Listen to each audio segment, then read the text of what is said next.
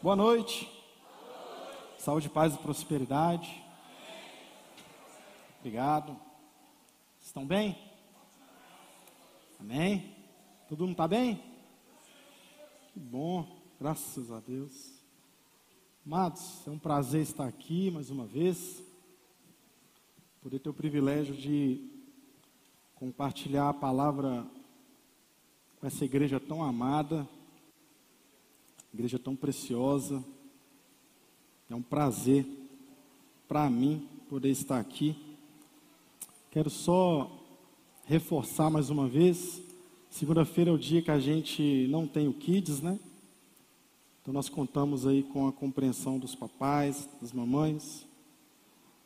Estive orando esta noite e eu, eu perguntava para Deus assim: Deus, o Senhor é todo poderoso, o Senhor tem todo o poder, o que é que pode impedir o Senhor de fazer o que o Senhor tem que fazer? E o Espírito Santo falou comigo: o que pode me impedir de agir é a incredulidade. A Bíblia diz que a, a fé vem pelo ouvir a palavra. Então nós precisamos estar com nossos ouvidos abertos. O poder não está no que eu vou falar, o poder não está na forma como eu vou falar. Não tem nada de especial em mim, o poder está na palavra de Deus. Então que você esteja com os ouvidos abertos, com seu coração aberto, para experimentar, para ouvir, entender, compreender aquilo que Deus tem para a sua vida nesta noite. Amém? Graças a Deus. É isso aí. Quero começar, nós temos, nós temos compartilhado, isso que nós vamos falar hoje, temos falado nas últimas duas RCS, é o que nós temos compartilhado nas células. Todas as células têm compartilhado uma palavra desde o mês de setembro, estamos entrando no mês de outubro, compartilhando essa palavra. Se você sabe que palavra que é, que nós somos criados para nós fomos criados para boas obras. Eu quero iniciar essa mensagem com você aqui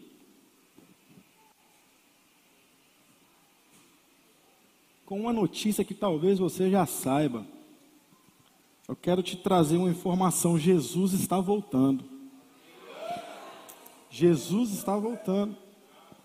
Sempre, sempre, toda vida que eu, que eu tenho liderado célula, alguém me pergunta assim, oi, essas notícias que nós temos visto, a gente só vê notícia ruim, né? A maioria das notícias são notícias ruins. Essas notícias que nós temos visto, isso é cumprimento de profecia? Eu, eu, eu respondo assim, com certeza é cumprimento de profecia. Desde que Jesus foi assunto aos céus, desde que Jesus é, ressuscitou e foi para o céu, cada dia que passa, nós estamos vivendo o cumprimento de uma profecia. Estamos mais perto da volta de Jesus, estamos mais perto da consumação dos séculos, estamos mais perto de ver acontecer aquilo que Jesus nos prometeu. Amém? Então, mas qual que é o papel da igreja nesse tempo?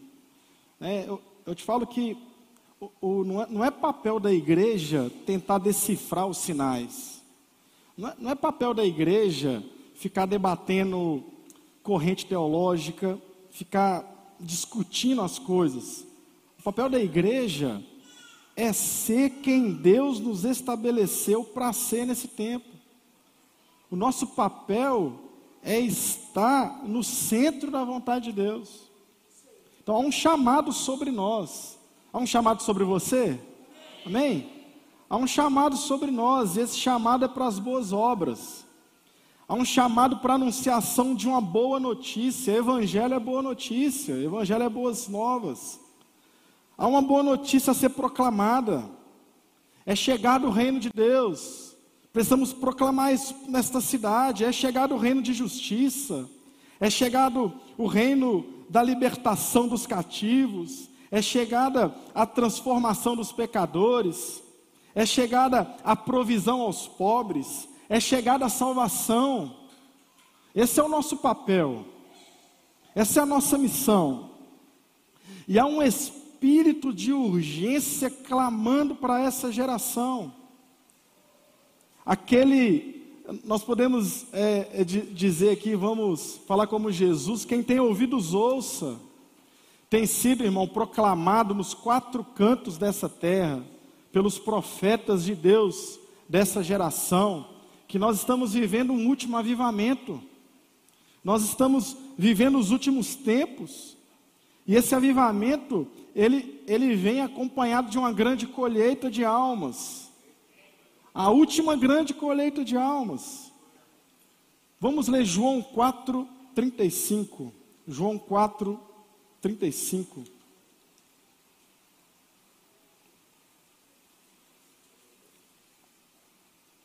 Você pode ler para mim, me ajudar? Um, dois, três, vai.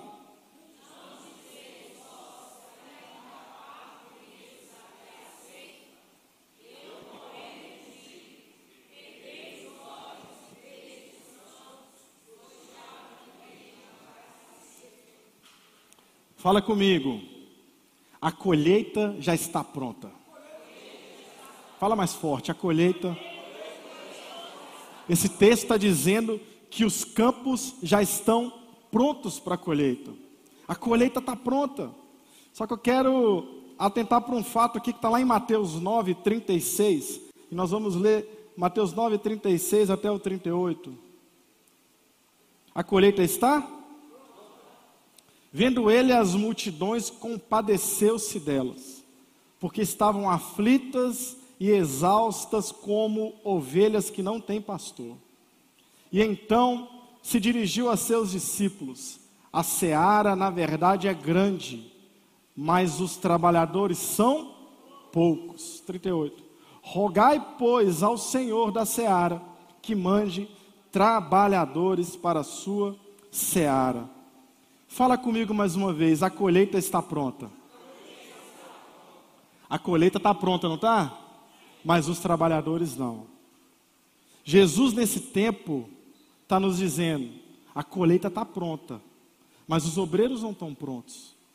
Você precisa orar por obreiros. Jesus continua olhando para essa geração, continua olhando para as multidões, Jesus continua tendo compaixão das multidões.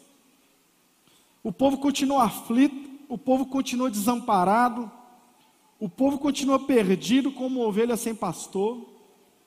E esse espírito de urgência, meu irmão, está clamando que se levantem os trabalhadores para a colheita, que se levantem os trabalhadores preparados, que se levantem os trabalhadores empoderados. Sabe, o Jesus que nos chama para a colheita, ele além de nos chamar, ele nos entrega tudo que a gente precisa para a realização do trabalho. Quer ver João, João 4,38? João 4,38 Jesus diz: Eu vos enviei para ceifar que não semeastes, outros trabalharam e vós entrastes. Coloca na NVI, por favor, por gentileza.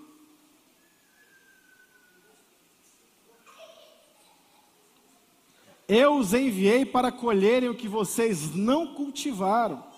Outros realizaram o trabalho árduo e vocês vieram usufruir do trabalho deles. Jesus ainda fala para a gente assim: o trabalho difícil já fizeram, o trabalho de vocês é só colher, o trabalho de vocês é só ir nos campos que já estão prontos para a colheita e colher os frutos.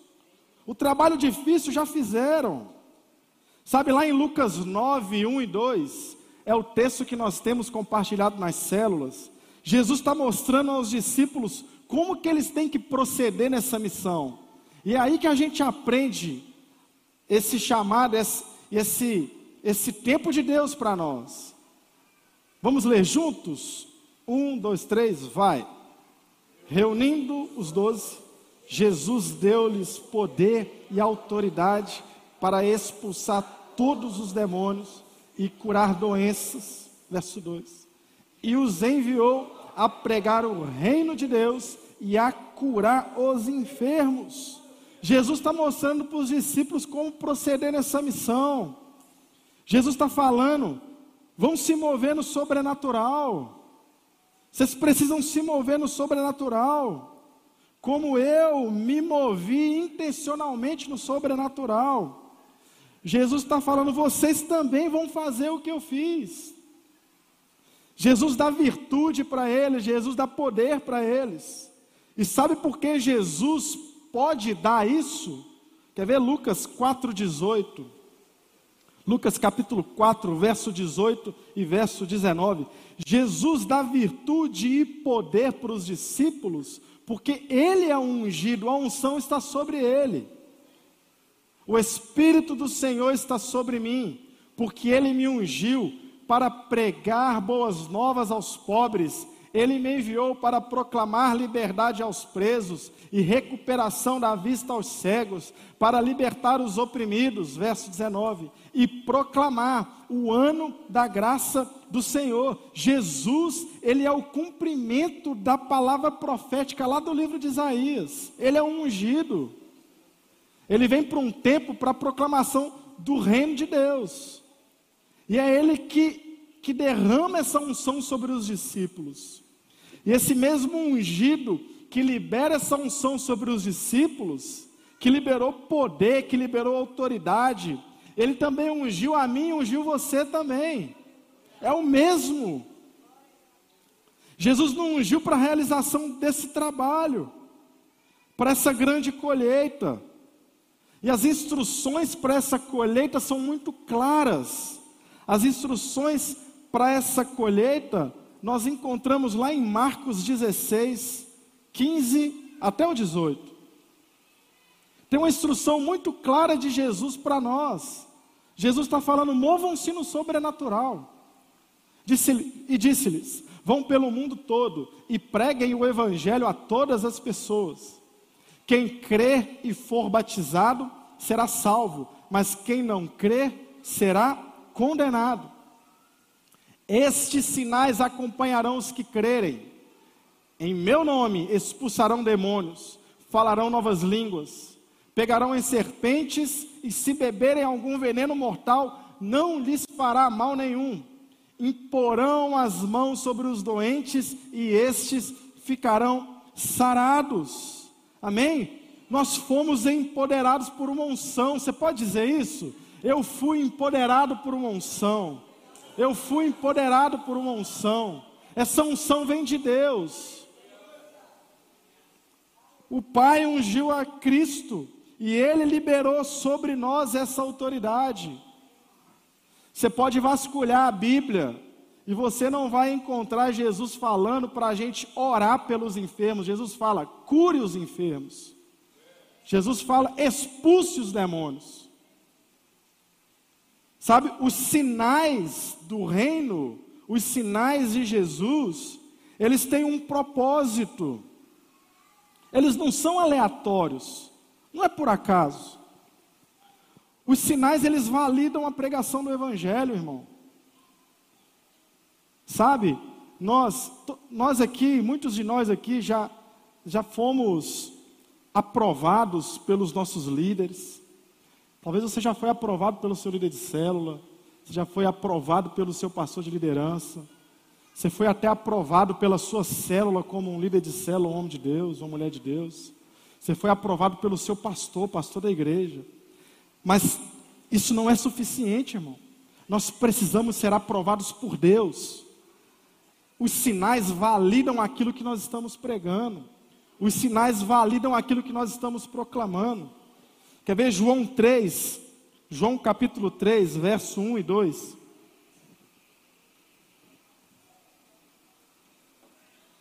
Havia um fariseu chamado Nicodemos, uma autoridade entre os judeus. Ele veio a Jesus à noite e disse: Mestre, sabemos que ensinas da parte de Deus, pois ninguém pode realizar os sinais milagrosos que estás fazendo se Deus não estiver com Ele. Amém? Os sinais validam a pregação do Evangelho. O reino de Deus é um reino sobrenatural. Esta casa é uma casa sobrenatural. Esta casa é uma casa de milagres. Eu poderia ficar aqui a noite inteira te contando vários milagres que eu já recebi aqui nesta casa em momentos como esses. Sabe? Foi em momentos como esse que eu tive meu casamento restaurado. minha casa restaurada. Foi num culto como esse que, que meu filho, Israel, foi profetizado no ventre da minha esposa. Foi no culto como esse que eu vim à frente receber uma oração e meu pai lá no CTI, à beira da morte, foi curado. Sabe? Foi num culto como esse, num culto de milagres, que nós tivemos há uns anos atrás, que o Israel, meu filho maior, tinha dois anos de idade. E ele já estava preparado para fazer uma cirurgia nos olhos. Ele tinha que ser submetido a uma anestesia geral para fazer uma cirurgia nos olhos. E eu, eu trouxe ele aqui à frente, nós oramos com fé. Nós proclamamos a cura, ele foi curado, não precisou fazer cirurgia. Sabe, mas tem gente que não crê no sobrenatural. E eu quero pedir a sua ajuda agora. Eu quero, eu quero que você me ajude a pregar. Eu vou te dar um minuto, um minuto, para você contar para a pessoa que está do seu lado um milagre que Jesus fez na sua vida aqui nessa casa. Vamos, me ajuda. Conta um milagre para mim aí, para o seu, seu irmão. Vamos, conta um milagre para ele. Tem uns que o milagre foi casar, outros foi um milagre financeiro. Vamos, tem milagre que aconteceu na sua vida.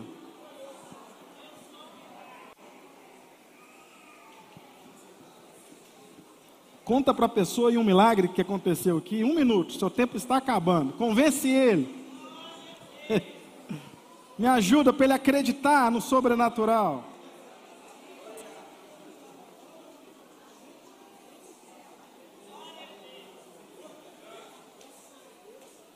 Aleluia. Você ouviu um milagre aí? Alguém ouviu um milagre aí? Alguém te contou um milagre? Você quer viver o sobrenatural? Amém? Esses sinais, eles seguirão os que creem. Volta lá em Marcos 16. Marcos capítulo 16, verso 15. 16, verso 16. Onde está falando que os sinais seguirão? Deixa no 17. Esses sinais seguirão os que creem. Mas os que creem em quê? Pergunta para mim, os que creem em quê? Eu te respondo. Os que creem que foram chamados por Jesus para ir pelo mundo todo pregando o evangelho a todas as pessoas. Quer ver por quê?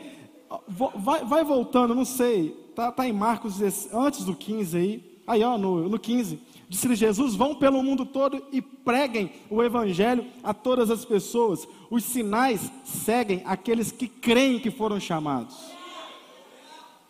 Os sinais seguem aqueles que creem que estão em Cristo, empoderados por uma missão. Sabe, irmão, o, o, os sinais, eles não são reservados e eles não são um dom especial reservado para pessoas especiais. Não. A gente por muito tempo a gente pecou e errou nisso.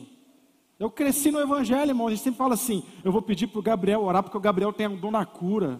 Eu vou pedir para o Cleito orar porque o Cleito tem um dom da libertação. Não, os sinais seguem os que creem, que são chamados por um propósito. Eu vou me mover no ministério que Jesus precisa naquele momento. O poder dele, ele me empoderou para toda boa obra. Amém? Os sinais são a marca daqueles que pregam o reino de Deus, que pregam o evangelho verdadeiro, que pregam o evangelho de poder. Aleluia! Quem esteve aqui ontem à noite ouviu o pastor Júnior falando uma coisa muito, muito poderosa aqui. O pastor Júnior ontem falou que nós não somos heróis solitários. Quem ouviu isso ontem? Nós não somos heróis solitários. Que nós fomos chamados para uma obra coletiva não é? E no reino de Deus isso é uma verdade tão tremenda.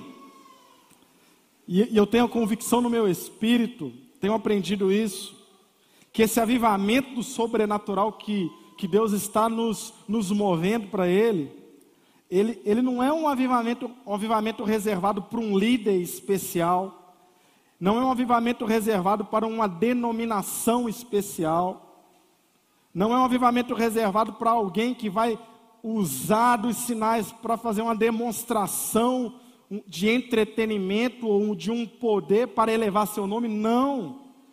A demonstração de poder está reservado para aqueles que respondem a esse chamado.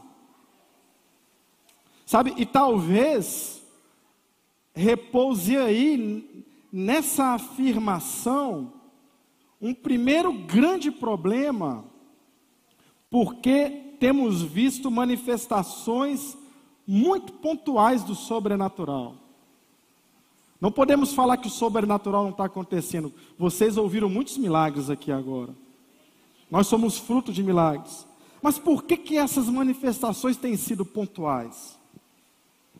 Sabe por quê? que se, se, o, se os sinais são demonstração de poder que validam a pregação do Evangelho, então se o Evangelho não tem sido pregado, e quando ele tem sido pregado não é um verdadeiro evangelho, para que ter sobrenatural?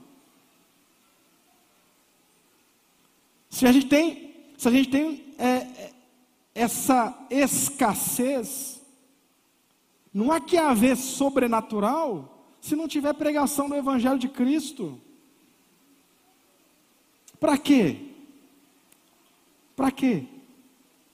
Sabe? Então, primeiro, se a gente tem experimentado, às vezes, de formas muito pontuais, o sobrenatural, é porque tem uma geração, tem uma geração que está dormindo enquanto a colheita está sendo feita. Isso é um problema nesse tempo. Os campos estão brancos, tem trabalhador suando no meio da colheita, sendo picado por cobra, tendo que tirar onça de perto, tendo que arar a terra para conseguir colher. E tem gente dormindo. Tem uma geração dormindo. Eu quero que a gente leia Provérbios 10, 5. Provérbios 10, 5.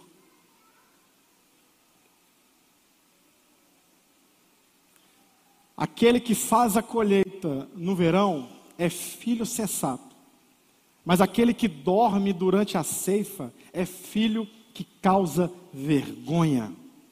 Um filho que é pego dormindo durante a colheita envergonha o pai. Misericórdia.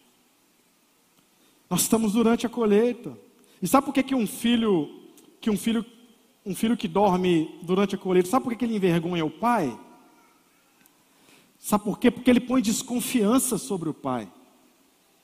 Ele põe desconfiança sobre a autoridade do pai. Um filho que dorme na colheita faz as pessoas olharem para ele, ou olharem para a situação e dizer assim: mas não acontece nada do que está na palavra. Não acontecem esses sinais, não acontecem essas maravilhas. Esse Deus não existe. Esse Jesus não tem poder. Sabe, irmãos, o avivamento, se a gente, enquanto a gente ficar dormindo, esperando que uma pessoa especificamente seja, seja usada de forma sobrenatural, nós vamos morrer esperando. Porque o avivamento para esse tempo é uma igreja inteira, numa obra coletiva, empoderada, fazendo a obra de Deus. Colhendo, os campos estão, estão brancos, estão prontos.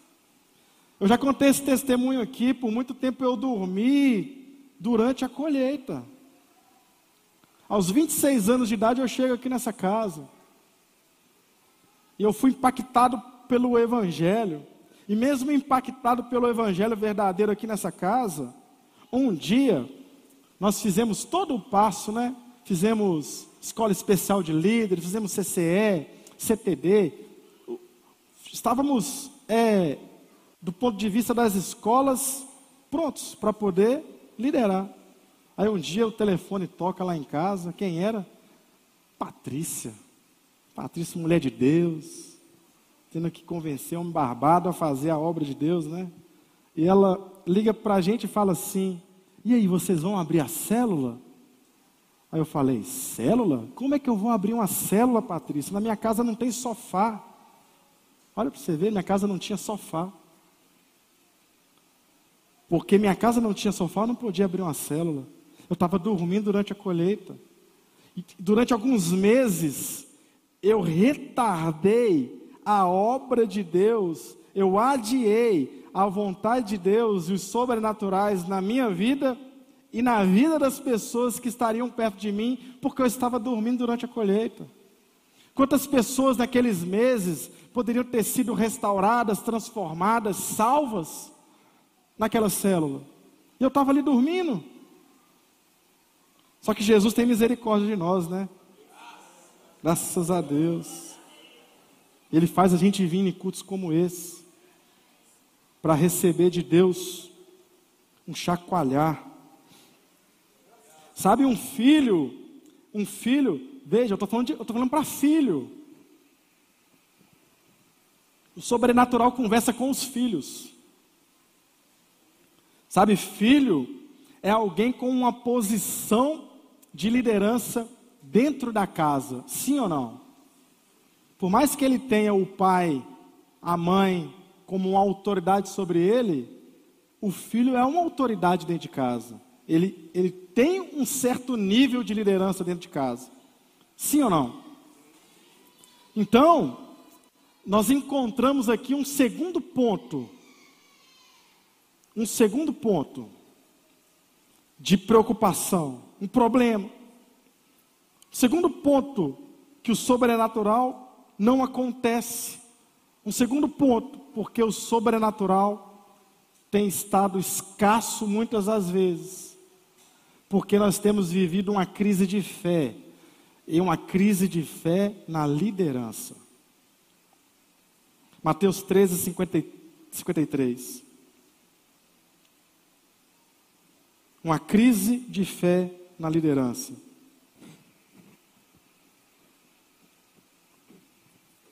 Mateus 13, 53 até o 58 a gente vai ler. Quando acabou de contar essas parábolas, Jesus saiu dali. Chegando à sua cidade, começou a ensinar o povo na sinagoga. Todos ficaram admirados e perguntavam: de onde lhe vem esta sabedoria, estes poderes milagrosos? Não é este o filho do carpinteiro? O nome de sua mãe não é Maria? E não são os seus irmãos Tiago, José, Simão, e Judas? Não estão conosco todas as suas irmãs? De onde, pois, ele obteve todas estas coisas? E ficavam escandalizados por causa dele.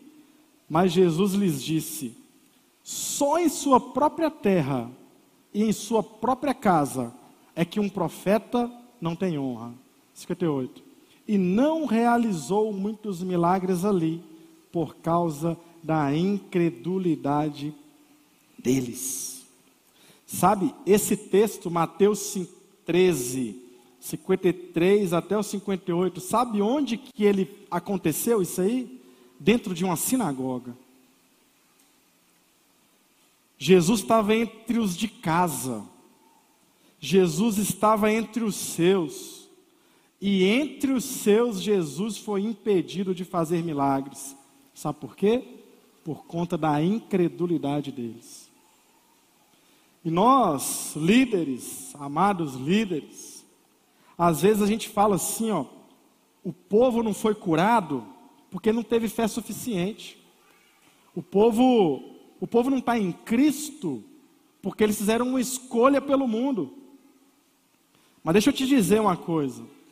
Às vezes, isso até pode ser uma verdade em casos específicos, sabe? Em casos isolados.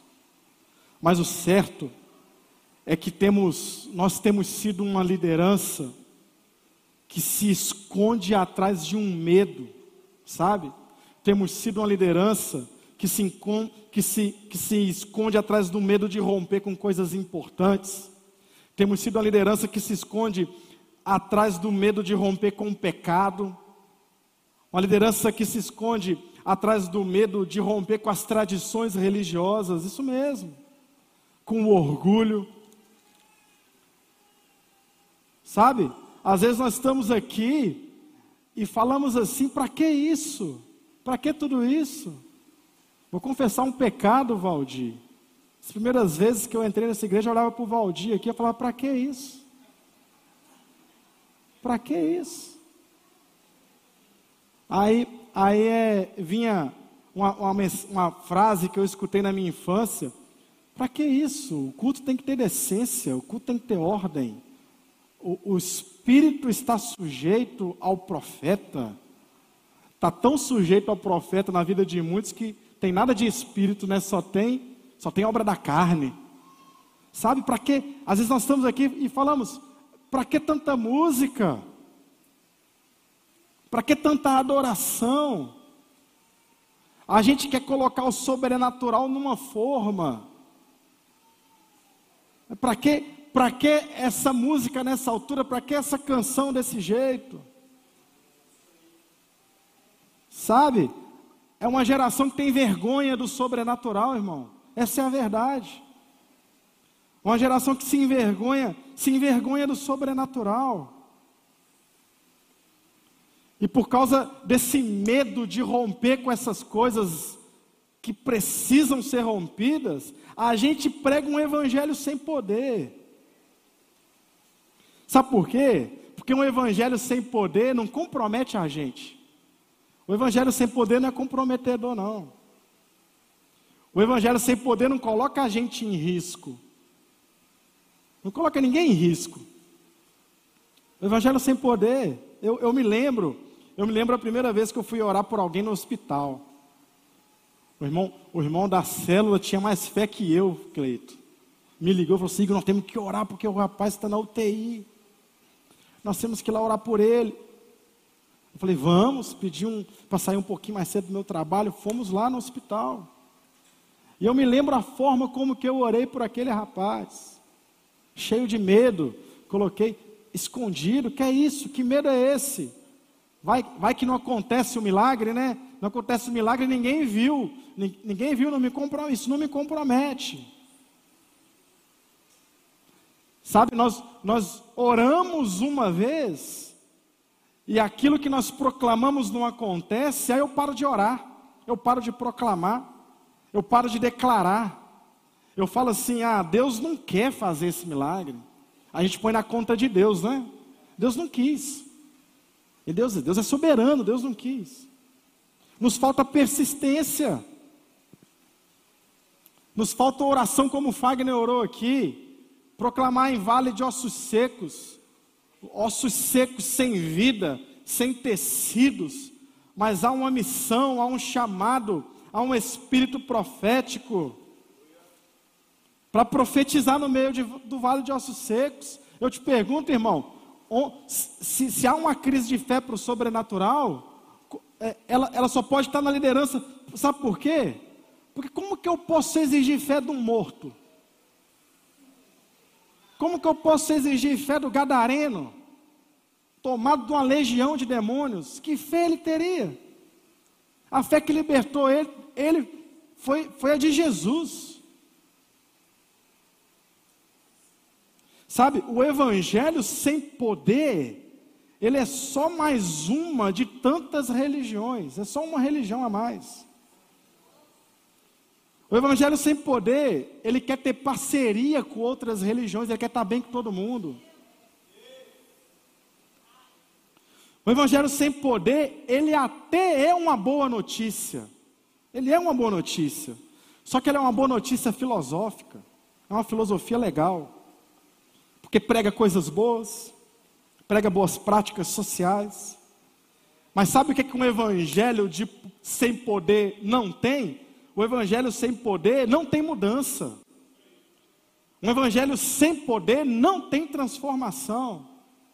Sabe, um dia eu e a Sueli, nós fomos, ela vai lembrar desse, desse episódio. Nós fomos fazer uma visita uma vez na casa de uma irmã. Não sei se a gente não tinha avisado essa visita, só sei que a gente chegou lá, a irmã da célula. Ela não está mais caminhando com a gente, infelizmente. Mas naquele tempo foi um tempo que o Espírito Santo tocou a vida dela e tudo mais. Mas a gente foi fazer uma visita na casa dela e eu não sabia, mas aí eu acho que ela esqueceu de guardar um maço de cigarro que estava em cima do, da geladeira. Eu entrei, olhei que lá, não falei nada. Fiquei quietinho. Aí fizemos uma visita, oramos. No final, acho que ela ficou constrangida. Ela veio pedir oração. Ô Igor, deixa eu falar com você. Eu tenho essa dificuldade. Né? Depois que eu fui para a igreja, eu diminuí a quantidade de cigarro que eu fumava. Eu fumava dois maços por dia. Eu estou fumando um maço só. Tem dia que eu nem fumo um maço inteiro. Aí eu fiquei, gente, o que é que eu falo para essa mulher? O que, é que eu falo para ela agora? Fala, o evangelho é um evangelho de transformação. O evangelho é um evangelho de poder. Eu cheguei para ela e falei assim: olha, eu não creio num Jesus que nos liberta pela metade. Eu creio num Jesus que nos transforma por completo. Um evangelho poderoso. Jesus não virou para a mulher adúltera e falou assim: vai e peques menos. Ele falou com ela assim: vai e adultere um pouco menos. Diminui o seu o seu pecado. Não, Jesus falou com ela: vai e não peques mais. Transformação. Onde tem um evangelho de poder e transformação, tem sinais, irmão. Os sinais acompanham. E por isso que tem, a, tem acontecido uma desordem dentro das pessoas. Sabe por quê? Porque as pessoas vêm numa igreja como a nossa, e elas ouvem de chamado, e às vezes elas acham bonito o chamado. E elas, e elas falam assim: eu vou pregar, só que eu vou pregar o que eu não vivo. Eu prego um evangelho sem poder, sinal não vai, os sinais não vão acontecer. Sabe, as pessoas querem pregar o que elas não vivem, elas pregam um Jesus sem se comprometer, sabe? Jesus está lá, eu te anuncio ele, mas a minha vida é diferente. Eu já, eu já contei aqui a história da menina da padaria. Já contei para alguns a história da menina da padaria. O que é, que é a história da menina da padaria? Era da igreja aqui também. Ó, oh, irmão, vocês não podem sair da igreja, não, senão vocês viram exemplo, viu? Vocês viram exemplo ruim. Se você está aqui, você vira exemplo bom. Aí quando você vai embora, você vira exemplo ruim. Essa menina vinha na igreja, ia, ia, ia em uma das células de um dos líderes nossos. E eu, eu trabalhava nesse tempo na rua. Trabalhava na rua, eu e um, um colega de trabalho. E a gente ia tomar café na padaria que ela, que ela trabalha. Aí, aí ela vinha na igreja domingo sim, domingo não. Domingo não, domingo não. Aí domingo sim, domingo não.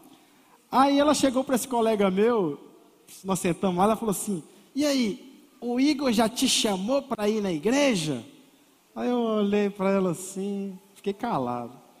Aí ele, chamou, me chama sempre. Ela, ah, e você já foi? Aí ele falou assim: não, ainda não fui não. Beleza, foi um dia. Na outra semana, nós fomos nessa padaria de novo. Ela foi e perguntou a mesma coisa. E aí, você foi na igreja? Aí ele falou assim: não, ainda não fui. Eu vou na minha igreja. Ele, ele era católico, né? Eu vou na minha igreja, eu, eu participo na minha igreja. Ela, não, mas você tem que ir lá. Tentou evangelizar ele, né? Você tem que ir lá na igreja. Eu olhando para ela assim, falei, Jesus, amém. Amém? Pelo menos está falando, né? Aí passou uma semana, na outra semana a gente voltou lá, a gente gostava de ir lá. Aí ela perguntou assim para ele, é, era uma segunda-feira. Ela perguntou assim para ele, e aí? Que dia que você vai lá na igreja? Aí ele falou assim: Uai, eu fui ontem. Eu não te vi lá, não? Eu olhei para ele. Essa menina olhou para ele, olhou para mim, olhou para ele, olhou para mim. Eu falei assim: Eu falei nada, né? Eu só fiz assim. Ele não tinha vindo na igreja, não. Só que acho que ele foi tomado pelo espírito profético. Ele não tinha vindo, não. Só que ele, ele profetizou na vida daquela menina. Sabe? ela ela quis convidar um, um cara para vir na igreja, mas ela nem, nem ela vinha. Assim, vai lá, eu, eu te encontro lá, mas cadê você? A pessoa quer pregar Jesus sem, sem comprometimento, sem se comprometer, aí envergonha o pai. Sabe? A pessoa tem um pé no chamado e tem um pé fora do chamado. O que, você está fazendo, irmão, da sua vida? Sabe, a Bíblia, a Bíblia conta a história, eu não estou falando, estou criticando aqui não. Quem somos nós, quem sou eu, para estar tá aos pés dos discípulos que caminharam com Jesus? Eu só quero dar um exemplo aqui. A Bíblia conta a história dos discípulos que eles tentaram expulsar um demônio, o demônio não saiu. Não, não conta essa história? E aquele povo traz aquele endemoniado para Jesus e fala: os seus discípulos não conseguiram expulsar. Jesus expulsa, e no particular, o que é que Jesus fala com aqueles discípulos? Ó, oh, tem casta de demônios que só sai com jejum e oração. Com jejum e oração. Os discípulos, o próprio Jesus disse: os discípulos não jejuavam. E eles não jejuavam não é porque eles não criam, porque eles estavam ao lado do noivo. Jesus falou: eles vão jejuar, no tempo certo eles vão jejuar. Mas o que é que Jesus está falando? Jesus está falando que eu acesso o sobrenatural com um nível de comprometimento. Sabe? O sobrenatural, ele não nos encontra na falta de compromisso. Não tem como. Ah, igual o poder sobrenatural de Deus. Não. O, o sobrenatural quer encontrar comprometimento. Aí, às vezes, você pode já ter escutado o que eu já escutei, não foi uma, nem duas, nem três, nem quatro, nem cinco vezes. Alguém que diz assim, ó oh, Igor, eu não consigo me comprometer desse jeito que vocês falam, que vocês ensinam, né? Já que vocês falam, nossa, servir, servir Deus na casa da bênção é difícil. Eu falo, rapaz, é o lugar mais fácil para você servir a Jesus é a casa da bênção. Aqui você, você já entra, você já te mostra o seu chamado, o seu propósito, o que você tem que fazer, como você tem que fazer, ainda te dá unção ainda. Lugar mais fácil. Aí a pessoa fala, não é difícil. Por isso que eu não me movo no chamado. É, é por isso que eu não faço o que eu tenho que fazer, porque eu não consigo me comprometer. Porque eu não quero ser hipócrita. Já ouvi isso várias vezes. Não quero ser hipócrita falar uma coisa e fazer outra. Porque ser hipócrita é um pecado. Ser hipócrita é um pecado, sim ou não? É. Mas esse irmão ele se esquece que a mesma Bíblia que condena a hipocrisia, ela fala assim que aquele que sabe que tem que fazer o bem e não o faz, o que é que ele comete? Pecado. Você está escolhendo o pecado que você vai cometer agora? Não, eu não vou fazer o pecado pela ação, não, vou fazer o pecado pela omissão. Você está escolhendo o pecado. Aí ele diz ainda, aí ele eleva o nível de afronta, né? Ah, então, Igor, pecado por pecado, eu prefiro o evangelho sem poder. Porque no evangelho sem poder, pelo menos eu não fico envergonhado diante das pessoas. Vou orar, não vai acontecer nada. Vou fazer, não vai acontecer. Vou proclamar, não vai acontecer. O milagre não acontece. Aí, você vai, aí, aí essa pessoa tem que escolher também diante de quem que ela quer ser envergonhada. Porque Jesus disse: aquele que se envergonha da minha palavra, das minhas palavras e do meu evangelho, eu me envergonharei dele. Aí a, a pessoa foge de se envergonhar diante dos homens e, e é envergonhado diante de Deus, diante de Cristo. E aí? Como que a gente vai se mover? Sabe, as pessoas que têm a, a, uma geração que tem se apoiado no pecado para dizer e para ter como desculpa para não cumprir aquilo que Jesus mandou a gente cumprir. Sabe, nós não podemos usar o pecado como desculpa, sabe por quê? Porque Jesus já morreu na cruz. Jesus já tomou sobre ele a autoridade sobre o pecado. Nós não temos mais desculpas para viver uma vida de pecado, irmão. Não tem desculpa. A gente tem que romper de uma vez por todas, para nos mover no sobrenatural. Sabe? Esse pecado aí tem nome. Esse pecado não é uma fraqueza, não é uma dificuldade. Pecado é pecado e tem afastado você do sobrenatural. Sabe? Eu quero, eu quero, eu quero que a gente faça uma oração aqui nesse, nesse momento. Feche seus olhos. Fala, fala, fala assim. Fala assim para Deus: eu rejeito, eu abandono todo o pecado O pecado não tem autoridade sobre mim. O pecado não tem autoridade sobre mim. Ah, levante sua, cabeça, olhe, olhe aqui para frente. Amém? Você crê nessa oração? Sabe, é, estava lá na casa do, do pastor Alessandro esses dias, estava ouvindo a mensagem do pastor Moisés lá em Perdões. Pastor Moisés fazendo um chamado aos jovens, e eu, e eu enquanto orava, todo esse momento preparando essa, essa mensagem, essa ministração, Deus, Deus me mostrava os jovens dessa casa. Sabe? E, e há, uma, há uma palavra para você, jovem, aqui, estenda as suas mãos. Apresente as suas mãos. Jesus manda te dizer que você tem autoridade sobre o pecado. Vocês recebem autoridade para resistir aos desejos da carne. Vocês recebem autoridade para rejeitar as propostas de Satanás. Esse mundo não tem nada a oferecer para vocês. Jovens, saiam das sombras. Vocês são chamados a um protagonismo.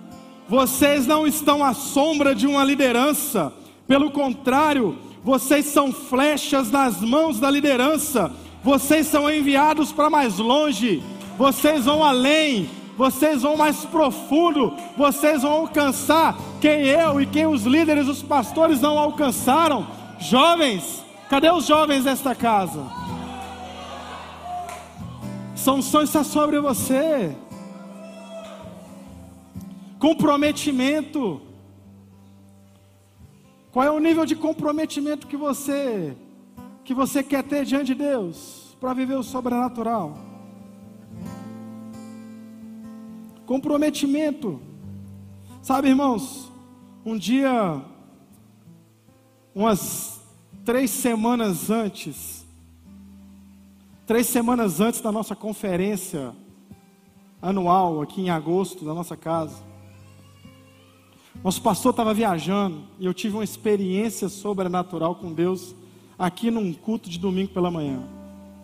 Já contei isso para algumas pessoas. E o pastor não tinha chegado ainda. E nós estávamos numa escala de oração aqui. Alguém orou por alguma coisa, outro orou por outra coisa. E eu, naquele momento que eu estava ali naquele canto, eu fazia uma oração, eu fazia uma oração dentro de mim, para Deus, eu, eu falava, Deus, chegou um tempo, que, que, que é um tempo que eu não quero mais envergonhar o meu pastor, eu não quero mais causar tristeza nele, eu, eu, quero, eu quero estar pronto para esse propósito, não, não pronto porque não tem como estarmos prontos humanamente, mas prontos por comprometimento.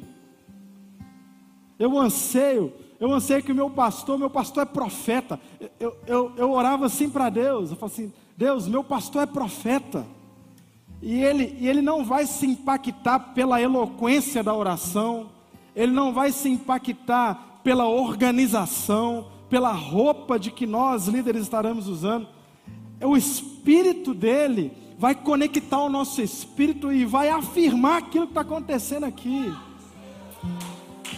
Eu falo que meu, que meu pastor entre por aquela porta, ele faça como como o Senhor Deus fez com Jesus, olhando para Jesus e falando: Este é meu filho amado, eu tenho prazer nele. Eu falava assim, que o pastor entre por aquela porta e ele fala: Essa é minha igreja amada, esta é uma igreja amada. Eu tenho prazer porque eles têm cumprido aquilo que eu tenho ensinado. Sabe, irmãos, e, e naquele momento o pastor entra por ali, e eu, eu demorei três semanas para digerir essa experiência, para entender o que estava acontecendo. E, e eu lembro exatamente a roupa que ele usava, a camisa que ele usava, a calça que ele usava, o jeitinho que ele entra, quando ele entra a atmosfera mudou. Ele veio andando pela lateral, pela lateral desse corredor. Quando ele passou por mim, eu não, eu não via o rosto dele. Eu não via o rosto dele, mas quando ele passou por mim, eu via a nuca, as costas dele. E eu vi as costas de um homem mais velho, de um homem envelhecido, sabe? Aquela nuquinha enrugadinha, cabelinho cortadinho, branquinho, branquinho, branquinho. E eu falava para Deus assim: O que, que, é isso, Senhor? Meu pastor está cansado, isso é, isso é o cansaço da obra. O que, que é isso? Isso é o cansaço do, do pastoreio, envelheceu ele. E o Espírito Santo falou comigo assim: não, isso não é o cansaço do pastoreio. Ele foi no futuro. E ele já, isso é resquício do futuro ainda. Ele já viu onde vocês têm que caminhar. Ele já, ele já viu onde vocês têm que passar. Ele já conhece o caminho. Ele já conhece por onde tem que ir. E eu fazia uma oração, irmão. Eu não via a igreja, mas eu orei por vocês aquele dia. Eu orei pela minha célula, orei pela igreja. Eu falava: Deus, nós estamos prontos. Nós estamos prontos, porque nós estamos empoderados, nós estamos prontos para seguir esse caminho, nós confiamos nessa palavra profética, nós confiamos que o Senhor já mostrou esse caminho, nós estamos prontos. Eu orava assim, nós já estamos alimentados, nós já estamos empoderados, nós já estamos armados, nós já estamos em unidade, nós já estamos convictos. Eu fazia essa oração ali. E hoje, eu acho que essa oração ela precisa sair daquele cantinho ali e tomar as nossas vidas. Você está pronto? Você está pronto? Quem está pronto? Você está empoderado? Você está disposto a se comprometer? Sabe, ninguém vai para a guerra sem se comprometer, não, meu irmão. Nós estamos vendo uma guerra acontecendo aí. O cara vai para a guerra, coloca uma mochila nas costas, pega uma arma e não sabe o que é que vai, o que é que tem na frente dele, não.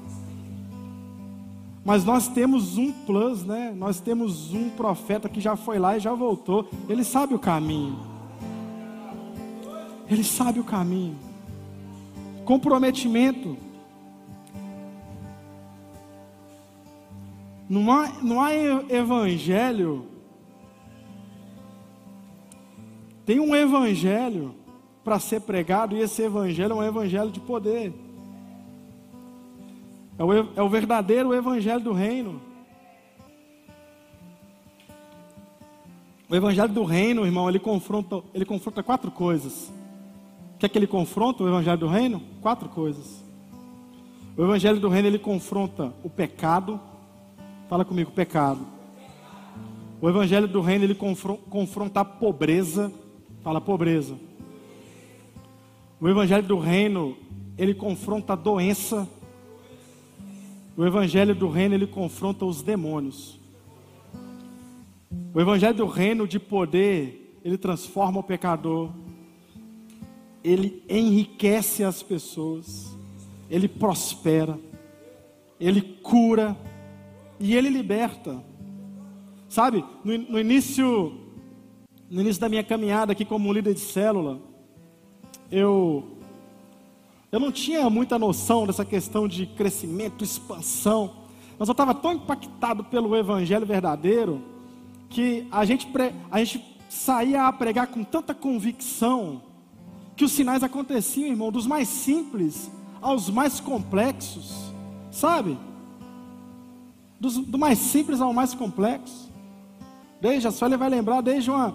Nós oramos uma vez na, na, na nossa célula o, o irmão não está aqui não. O, o, o, irmão da nossa célula, ele trabalhava fora de Valadares. E ele estava tentando uma transferência para Valadares e não conseguia.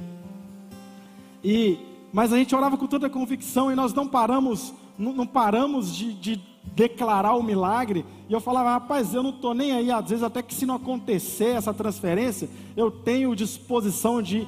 Ele estava fazendo o CC, ele ia fazer o CCE na época. Eu falo, cara, eu vou lá em Conselheiro Pena e eu ministro o CCE para você. E num belo sábado de manhã a gente recebe a mensagem: ó, minha transferência saiu.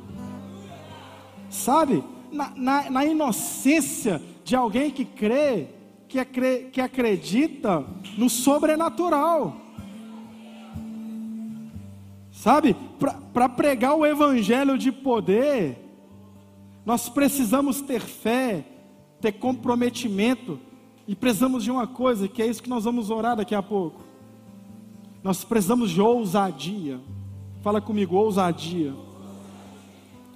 Para pregar o evangelho de poder, precisamos de ousadia. Ousadia para nos comprometer, ousadia para nos colocar em risco, ousadia para obedecer à voz de Deus. Sabe, Deus tem nos mandado aos doentes, irmãos. Deus tem nos mandado aos necessitados e nós temos tapado os ouvidos. Um dia, a Suelen vai saber, né? tem que saber de tudo, né? Sempre sabe de tudo. É, uma pessoa da nossa família estava decretado sobre ela um, um câncer maligno. Foi, foi no médico e o médico falou assim: olha, 95% de chance pelos seus exames que esse câncer na sua próstata é um câncer maligno. E nós somos tomados por aquela notícia. E no mesmo tempo que a gente, cheio de fé, somos tomados pelo medo. E eu fiquei me, me escondendo. Fiquei me escondendo daquilo. Ah, não caminha comigo, não caminha na igreja, não é alvo do meu evangelismo. Cada um com as suas guerras.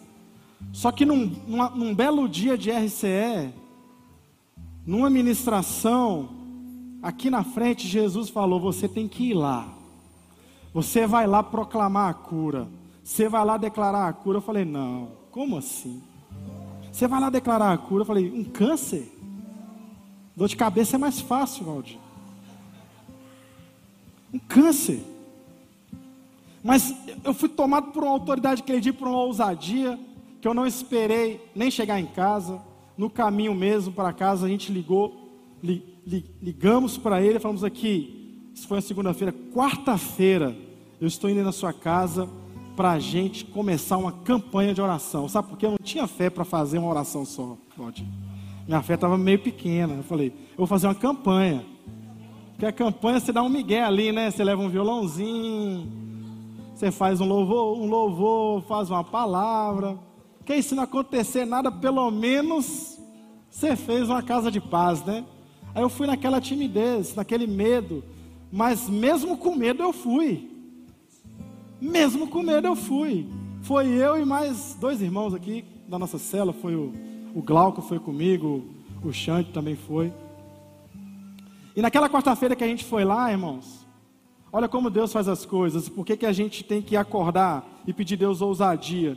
porque a nossa timidez tem nos impedido de viver o sobrenatural e de liberar o sobrenatural.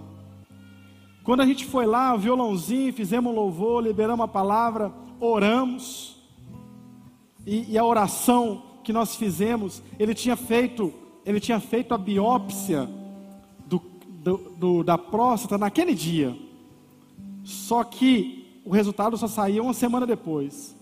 Eu, e eu fui sincero aquele dia, eu falei assim, cara, deixa eu falar, eu não tenho fé para colocar a mão no seu ventre e o câncer sair na minha mão. Mas, eu, mas uma fé eu tenho de declarar que esse resultado vai ser negativo. Não tem câncer maligno aí não. E você não vai ter que fazer extração dessa próstata não. Você não vai fazer essa cirurgia. Até vaquinha ele já tinha feito, já tinha arrecadado dinheiro para fazer a cirurgia. E nós fomos ali naquele dia, oramos com fé. E no final, quando a gente estava indo embora, ele falou assim: Ô Igor, deixa eu falar uma coisa. Eu quero falar que foi Deus que trouxe vocês aqui. Eu falei, Amém. Eu falei que sei que foi Deus. Que, né, aquele dia eu falei, ó, foi Deus que trouxe a gente aqui. Não, foi Deus, sabe por quê?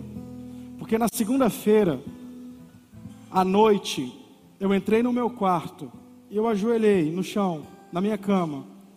E eu falei assim: Deus, será que eu vou morrer sem ninguém ter vindo orar por mim? E quando eu terminei de orar, Igor, o telefone tocou. Era vocês. Sabe, irmãos? Às vezes a nossa timidez e falta de ousadia tem matado as pessoas. E passou uma semana, nós voltamos lá, a gente foi lá sete, sete semanas. E, e na quarta-feira era o dia que recebia o, o, o resultado da biópsia. E, e, e, eles abriram aquele resultado com alegria. E falaram assim: Ó Igor, a biópsia deu negativo, é, é benigno, é, é, não é maligno. Falei, glória a Deus, glória a Deus. Não vai ter que fazer a cirurgia, não vai ter que abrir para tirar a próstata, vai fazer um procedimento simples. Na outra semana ele fez o procedimento. Quando a gente sai de lá na, na sétima semana, um homem, um homem que estava condenado a, a, não trabalhar mais, condenado a, a, um, a, uma, um leito de cuidados até a morte, estava lá um homem forte, curado, cheio de fé, não caminha com a gente, nunca foi alvo do nosso evangelho, porque já tinha conhecido Jesus, mas, mas hoje ele tem um testemunho para contar, eu tenho um testemunho para contar. Sabe, para pregar o evangelho nós temos que ter ousadia, irmão. Para declarar o sobrenatural devemos temos que ter ousadia. Atos 4, 29 e 30. E eu queria que a gente lesse esse texto de pé para a gente orar.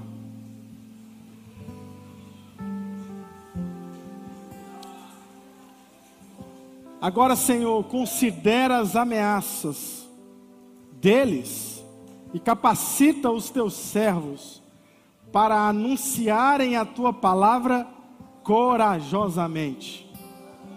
Estende a tua mão para curar e realizar sinais e maravilhas por meio do nome do teu santo servo Jesus.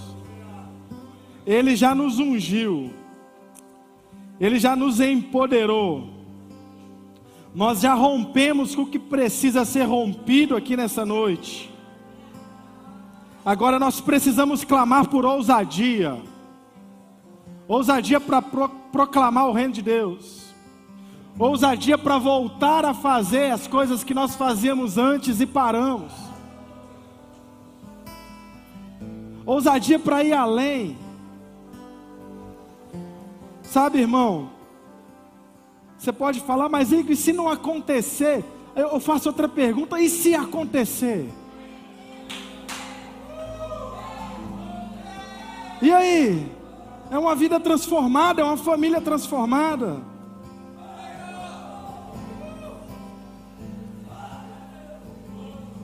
Aleluia. Feche seus olhos, comece a orar. Clame por ousadia. Clame por ousadia. Nós precisamos, Jesus.